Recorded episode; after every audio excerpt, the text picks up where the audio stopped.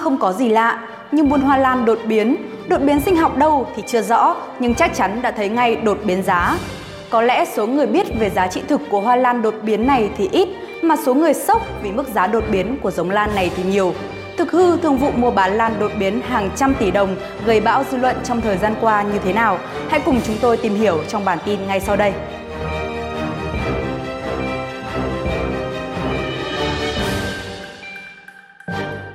Mấy ngày qua, trên mạng xã hội Facebook lan truyền một thông tin giao dịch lớn liên quan đến lan đột biến hay còn gọi là lan va ở vườn lan đất mỏ, Mạo Khê, Đông Triều, Quảng Ninh. Tổng giá trị giao dịch này là 288,5 tỷ đồng, trong đó có một cây ngọc sơn cước có giá 250 tỷ đồng, một lá non Pleiku giá 20,5 tỷ đồng và hai lá non cờ đỏ giá 18 tỷ đồng.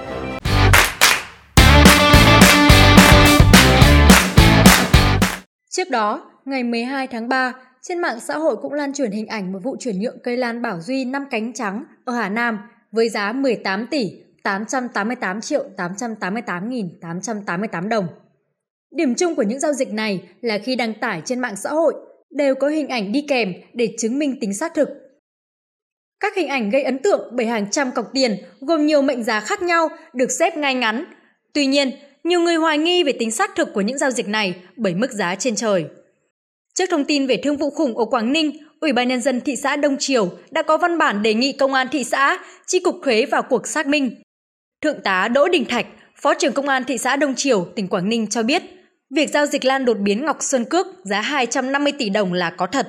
Tuy nhiên, Thượng tá Thạch cho biết, thực tế giữa hai bên chưa có giao dịch chuyển tiền, chỉ là thỏa thuận.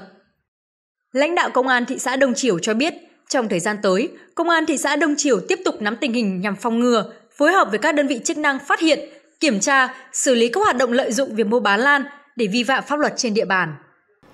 Ở góc độ pháp lý, luật sư Nguyễn Văn Đức, đoàn luật sư thành phố Hà Nội nhìn nhận, vấn đề mấu chốt ở đây là cơ quan chức năng cần có biện pháp xác minh và buộc các cá nhân thực hiện nghĩa vụ nộp thuế thu nhập. Nếu đây là những giao dịch thật, thỏa mãn quy định của pháp luật hiện hành, trường hợp cá nhân có hành vi trốn thuế thì có thể xử lý hình sự về tội trốn thuế theo quy định của Bộ luật hình sự năm 2015.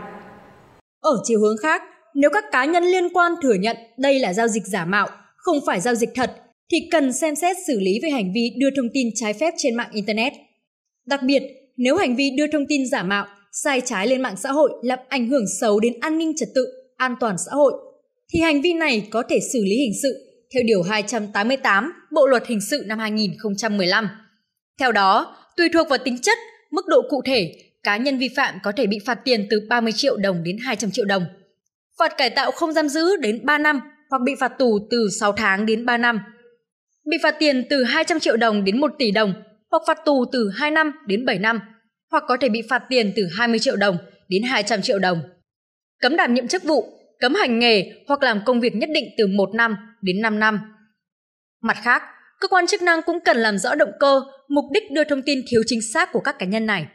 Nếu đủ căn cứ xác định hành vi này là thủ đoạn gian dối để chiếm đoạt tài sản của người khác với số tiền từ 2 triệu đồng trở lên, thì cần xử lý hình sự về tội lừa đảo, chiếm đoạt tài sản theo quy định tại Điều 174 Bộ Luật Hình sự năm 2015. Trường hợp số tiền chiếm đoạt từ 500 triệu đồng trở lên thì các đối tượng có thể phải chịu mức chế tài là phạt tù từ 12 năm đến 20 năm hoặc tù trung thân. Chế tài là như vậy, nhưng việc quản lý thuế đối với các vụ mua bán lan đột biến này như thế nào? Đại diện Tổng cục Thuế yêu cầu các cục thuế phối hợp với cơ quan chức năng như công an, quản lý thị trường, chính quyền địa phương cùng xác minh các hoạt động giao dịch hoa phong lan đột biến gen, lan đột biến có giá trị cao diễn ra thời gian vừa qua. Theo ông Nguyễn Đức Huy, Phó Tránh Văn phòng Tổng cục Thuế, các hoạt động giao dịch hoa phong lan đột biến gen có giá trị cao đã xuất hiện từ những năm trước. Đặc biệt là năm 2020 đã rầm rộ nhiều giao dịch hàng chục tỷ đồng. Tại thời điểm đó, Tổng cục Thuế đã có những chỉ đạo đến cục thuế các địa phương có những biện pháp nghiệp vụ để quản lý thuế đối với hoạt động này. Ông Nguyễn Đức Huy cho biết, nếu xác minh các hoạt động giao dịch này là có thật, một số trường hợp như người nông dân tự ươm, tự trồng và bán ra thì sẽ không phải chịu thuế. Theo chính sách khuyến khích phát triển nông nghiệp của Đảng, Nhà nước, hay trường hợp được xác định là tài sản của người dân thì khi bán cũng sẽ được miễn thuế. Nhưng trường hợp kinh doanh lan đột biến kiếm lời thì sẽ phải chịu thuế. Cụ thể, nếu là doanh nghiệp mua bán kinh doanh lan thì sẽ phải chịu thuế giá trị gia tăng và thuế thu nhập doanh nghiệp. Nếu là cá nhân người nộp thuế thì sẽ phải chịu thuế giá trị gia tăng và thu nhập cá nhân.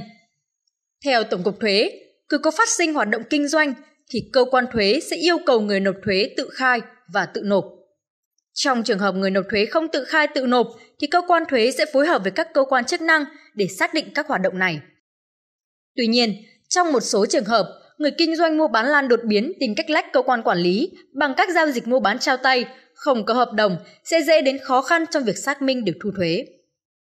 Về vấn đề này, đại diện Tổng cục Thuế cho biết việc này sẽ được xác minh bằng các nghiệp vụ thuế. Theo đó, Ban chỉ đạo chống thất thu thuế sẽ phải phối hợp với các cơ quan liên quan xác minh. Nếu phát hiện có giao dịch thương mại thì sẽ yêu cầu người nộp thuế tự kê khai hoặc kê khai bổ sung. Trong trường hợp không tự kê khai, sẽ có biện pháp ấn định thuế và xử lý vi phạm như trốn thuế. Nặng nhất là cơ quan công an sẽ xem xét xử lý hình sự đối với hành vi tội trốn thuế. Ông Nguyễn Đức Huy cho biết, dù đến hiện tại, ngành thuế chưa thu thuế được bất kỳ giao dịch lan đột biến nào, nhưng thời gian tới sẽ kiên quyết giả soát tất cả các hoạt động kinh doanh mua bán lan. Các chuyên gia cho rằng với những giao dịch lên đến hàng trăm tỷ đồng, rõ ràng giá trị chuyển nhượng của lan đột biến đang bị đưa lên quá cao so với giá trị thực. Do vậy, hy vọng người dân chơi hoa không chỉ có mắt thẩm mỹ đẹp mà còn có cái đầu lạnh để tỉnh táo khi tiếp nhận những thông tin liên quan đến các giao dịch này. Từ đó, cân nhắc kỹ trước khi đưa ra quyết định đầu tư để tránh những hệ lụy đáng tiếc có thể xảy ra.